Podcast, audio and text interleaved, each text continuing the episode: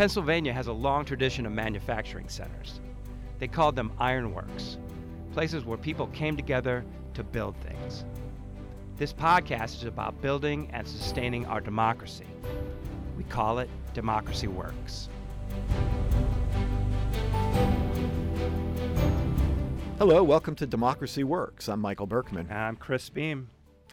And today, uh, Michael, we're uh, going to interview uh, Forrest Briscoe, who is a professor of management at the Smeal College of Business here at dear old state. Mm-hmm. And uh, we're, we're bringing him in because of something that uh, uh, is is very timely and, and we all think very significant in terms of development within our democracy.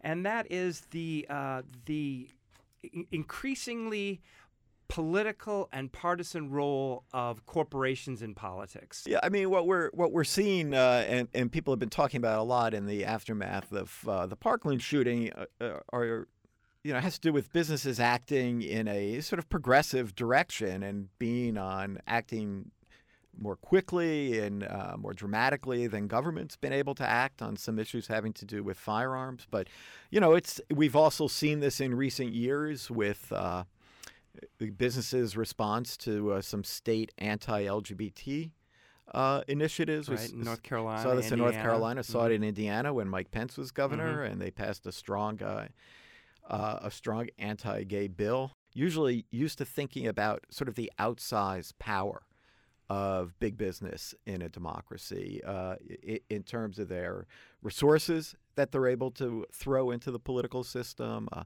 you know, the court decision in Citizens United, which gave corporations uh, quite a bit of leeway mm-hmm. to exercise uh, yeah. what they found as a freedom of speech. I would argue that there is something, you know, fairly significant and new going on here.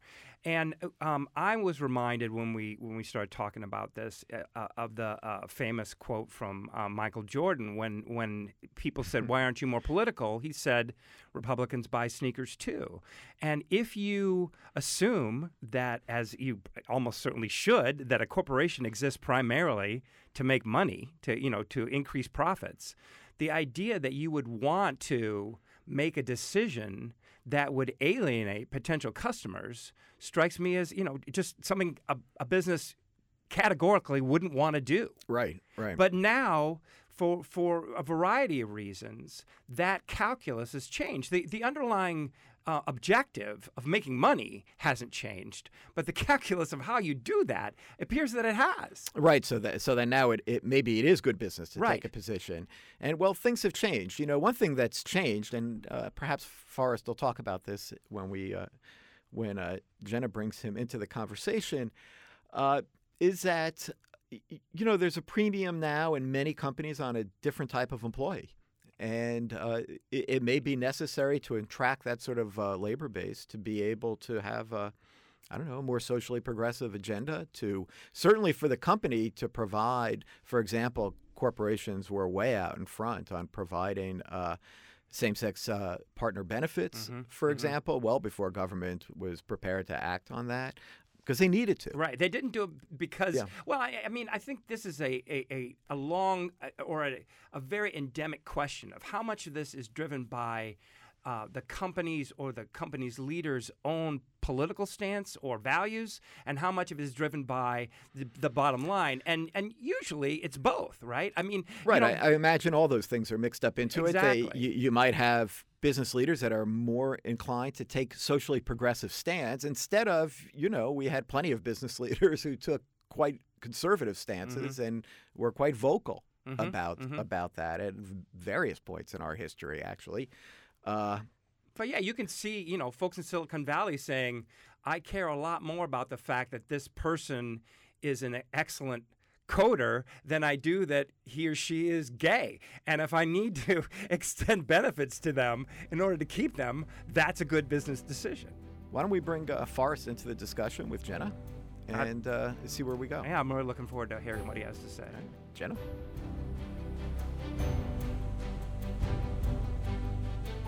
Forrest, thank you so much for joining us today. Yeah, my pleasure. um, I thought maybe we could start off with a little bit of, of history to, to set some context. Um, so I think that the way that this story of corporate social responsibility, corporate activism, if you will, is, is portrayed is that, you know, 50, 60 years ago, companies existed primarily to make a profit and you know serve their their investors, their shareholders, what have you. Then didn't really get involved in social issues, the you know greater public good, that type of thing. Um, I guess I'm wondering if that rings true to you, mm-hmm. and um, if so, how did we get from that to the the place we are now, where it seems like these companies are becoming much much more active socially and politically? Yeah, I think that's a fair statement that we had. You know, it was probably always a stylized account, but um, business was the business of business, and Milton Friedman's kind of idea that the um, it only detracted from a business's ability to do good if it pursued issues other than maximizing profits. And I think another part of that historical thing is, I mean, probably I think of the three sectors, you know, business, government, and like civil society or whatever you want to call it. That also used to look more like um, three different groups that kind of had different interests, and the sentiments that they would express would be different. And now they're all kind of mushed together. And uh, if you look within any one of those sectors, there's a just a lot of diversity, including business. Um, what are some of the, the factors that, that might go into a company's decision to get behind a particular cause or movement or, or issue or, or something that they want to kind of try to move the needle on? So sometimes companies change because they're being targeted by activists who are threatening the reputation more often, or maybe the resources of the company. But um, something that I've been on, I've been on the side of this other kind of growing group of people are saying, yeah, but there's also persuasion here, and sometimes the people you're trying to persuade are actually kind of participants in the movement. You know, so when you see Mark Benioff of Salesforce out there on, you know, some on Squawk Box or whatever, like talking about his social issues, it seems like he's more part of the movement, and it wasn't that you threatened his company it's that he's, you know, a participant in the change effort. So I think that it's partly still that civil society groups form to reflect democratic interests in society and then they push these companies to do things. But it's also sometimes that the leaders in these companies or the kind of middle managers in these companies get together and they say, hey, we we could do this.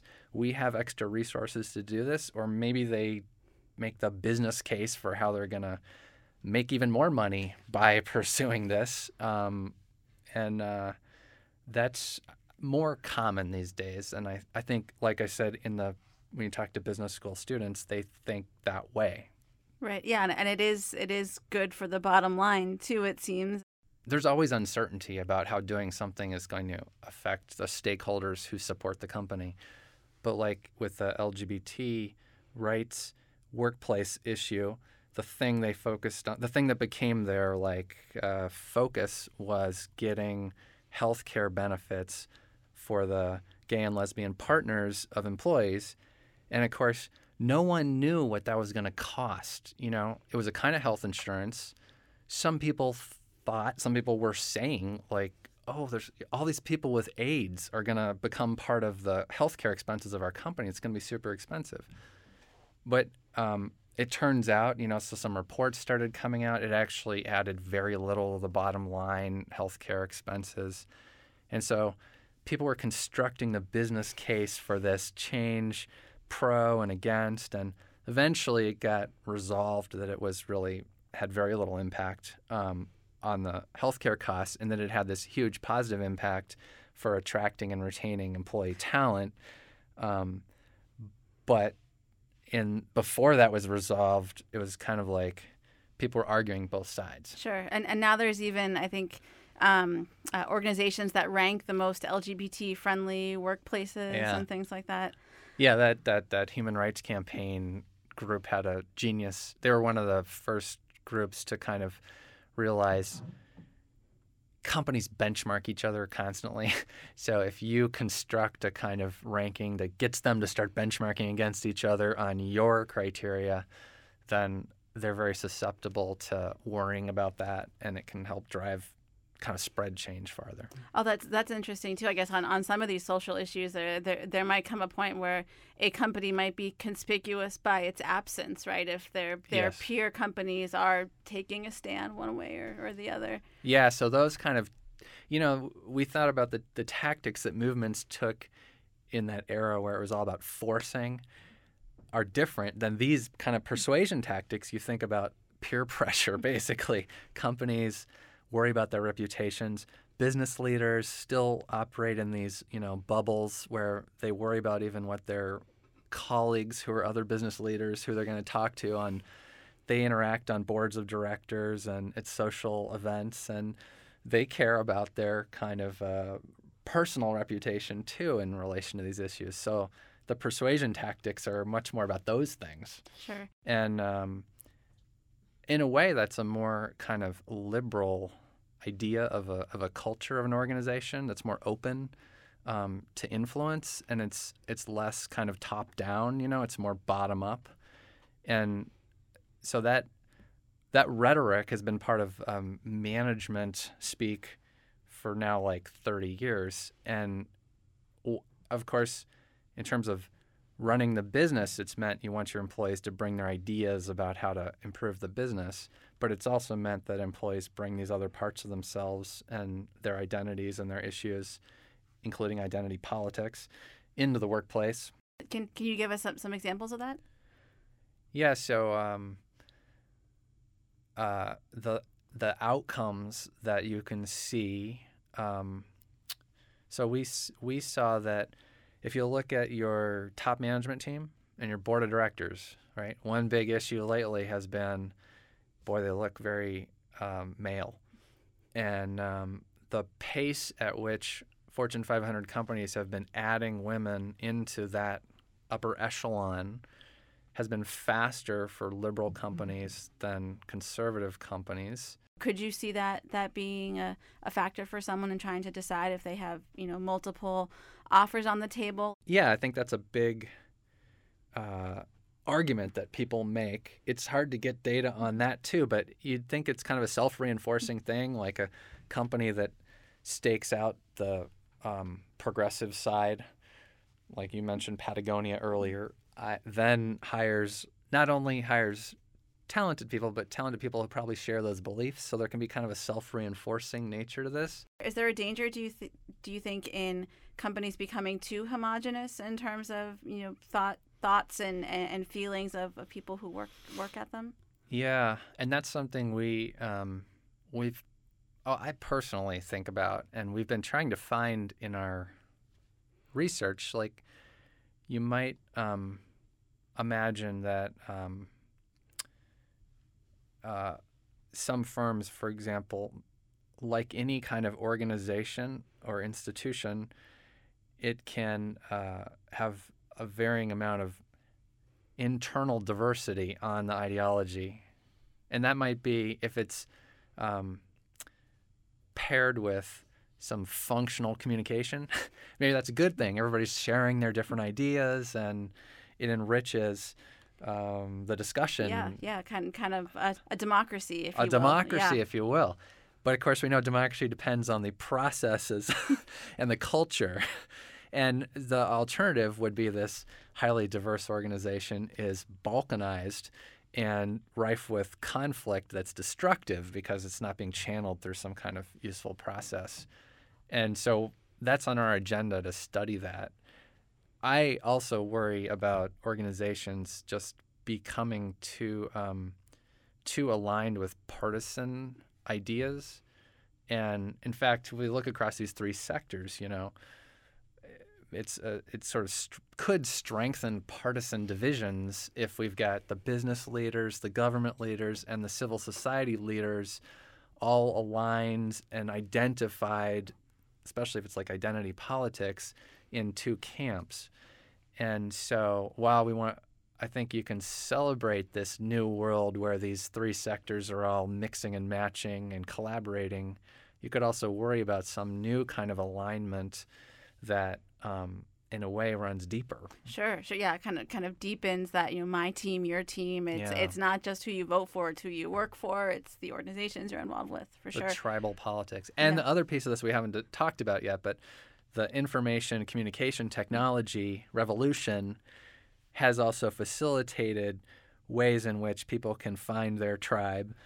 And that happens in the workplace that happens in you know civil society obviously. And so um, that's also both fueled new kinds of collaboration and and social issues getting into the workplace but it may also be fueling the same kind of partisan divide i mean in the workplace that it's also fueling in the rest sure. of our discourse. Sure, and that's that's a good segue into the other kind of angle of this we, we haven't talked about yet talked about yet, which is the consumer side. There's the other side of people who are out buying all these these products and, and, and services, and I think their expecta- expectations might be changing too in terms of what what they expect a, a company to, to stand for or, or be involved with.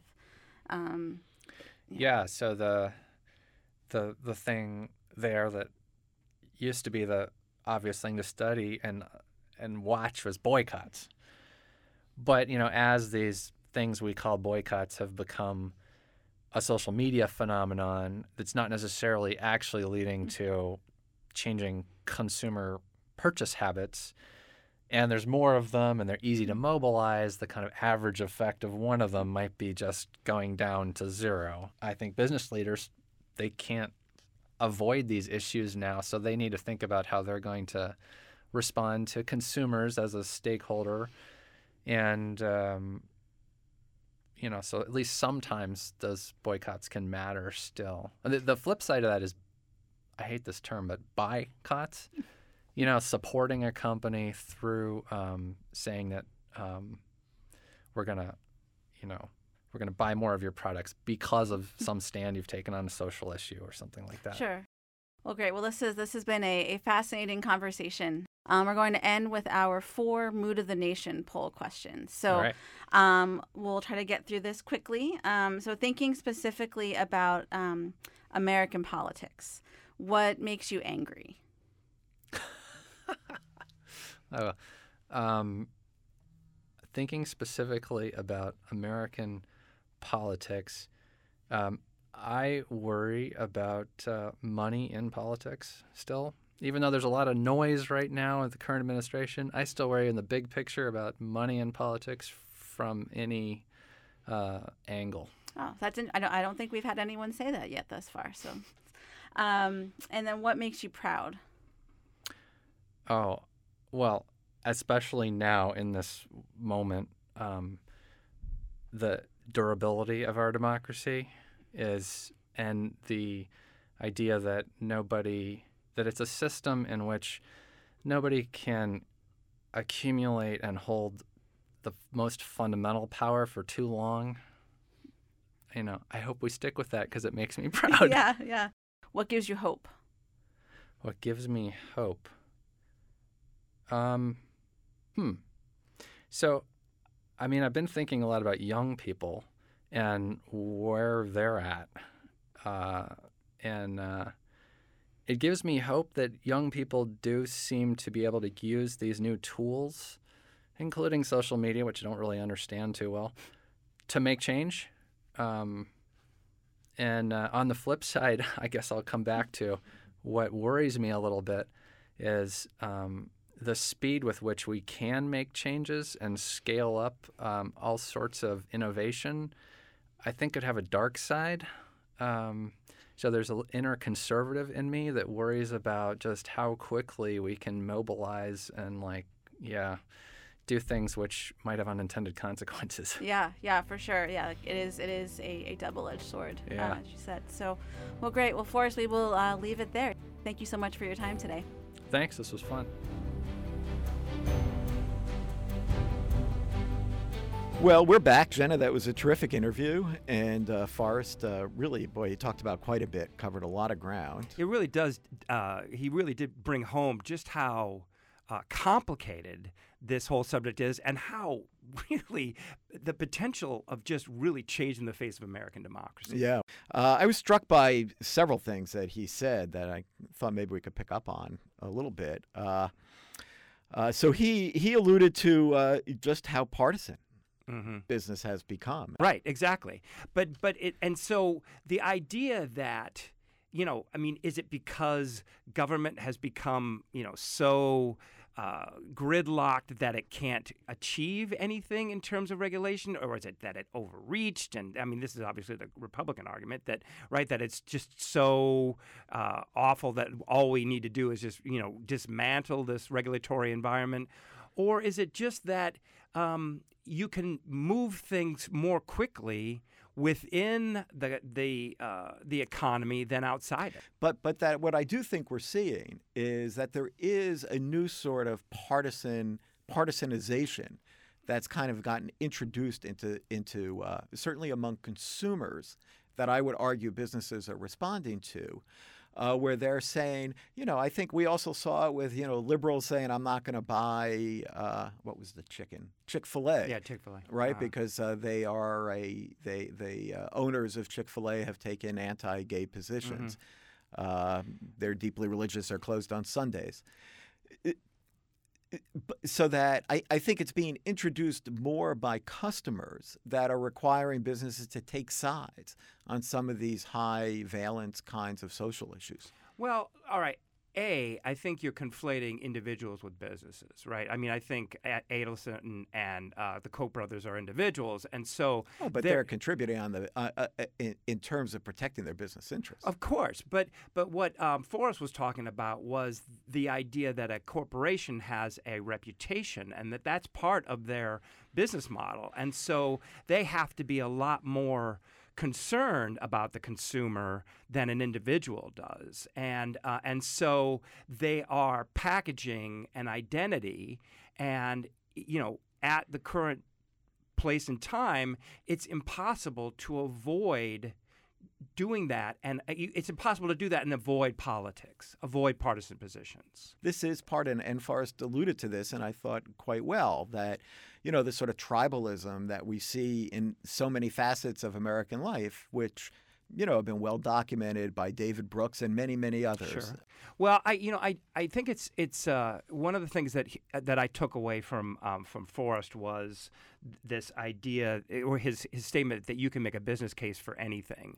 And we were talking before about how you know it's hard to kind of decide how much of business decision is driven by profit motive and how much of it is driven by genuine um, values and, and value commitments and, and partisan points of view. And, you know, he makes me think that, you know, bias is everywhere. And if you have a point of view, you're more likely to see a business case than you would if you didn't. And you're more likely to, um, to make a decision that kind of like sees these things as in line, even though they may not necessarily be. Right. And because of social media and just the amount of information that's out there these days, you now you know this. Mm-hmm. right. right. You know the political stands of the of the CEOs of certain companies or the, or stands that companies have taken. So you know, for Dick's, this was in many ways they must have seen it as good business, right? Yeah, to be able right. to appeal to many many people. You know, I mean, sure they have a hunting section at Dick's, but they also sell a lot of soccer gear. Mm-hmm, mm-hmm. Right, and, and you know, to, I don't not I, to define people too obviously, but I don't know. I don't know how to. You know, I don't know enough about where their where their revenues really come right. from. But they must have calculated at some point we're better off selling, we're better off appealing to the people that are buying soccer gear. Well, and and you know, the other side of that social media is that uh, corporations are hearing immediately. They're getting immediate feedback exactly. on what they do or don't do. Yeah. But but so so, are we looking at a world or a society in which you're going to be um, picking your gas station because it's more lefty or more conservative, more right, or more Republican, more Democratic? Well, I don't know if we're already there, but we're, we're certainly moving in a, a direction, and uh, it's part of what makes, I think, the kind of work that Forrest is doing just really interesting in, in terms of, I mean, the, the role of business in politics is a perennial question, mm-hmm, right? Sure. The study of understanding how As a democracy say, operates. Capitalism and democracy go hand in hand. Yeah. From a consumer perspective, uh, choice is good. Right. So, you know, if the more choices I have, you know, as long as I don't get so many choices I can't make a decision, then yeah. And moving and moving power into the hands of the individual consumer is a fundamentally more democratic I mean, what point it, of view. it, from the perspective, of a from the perspective of a consumer who's politically aware, all right, uh, why shouldn't I be able to give my money to Mhm, a company mhm. where I think that the company's shareholders and the company's leadership shares my values, right. and that they're going to work towards those rather than another set.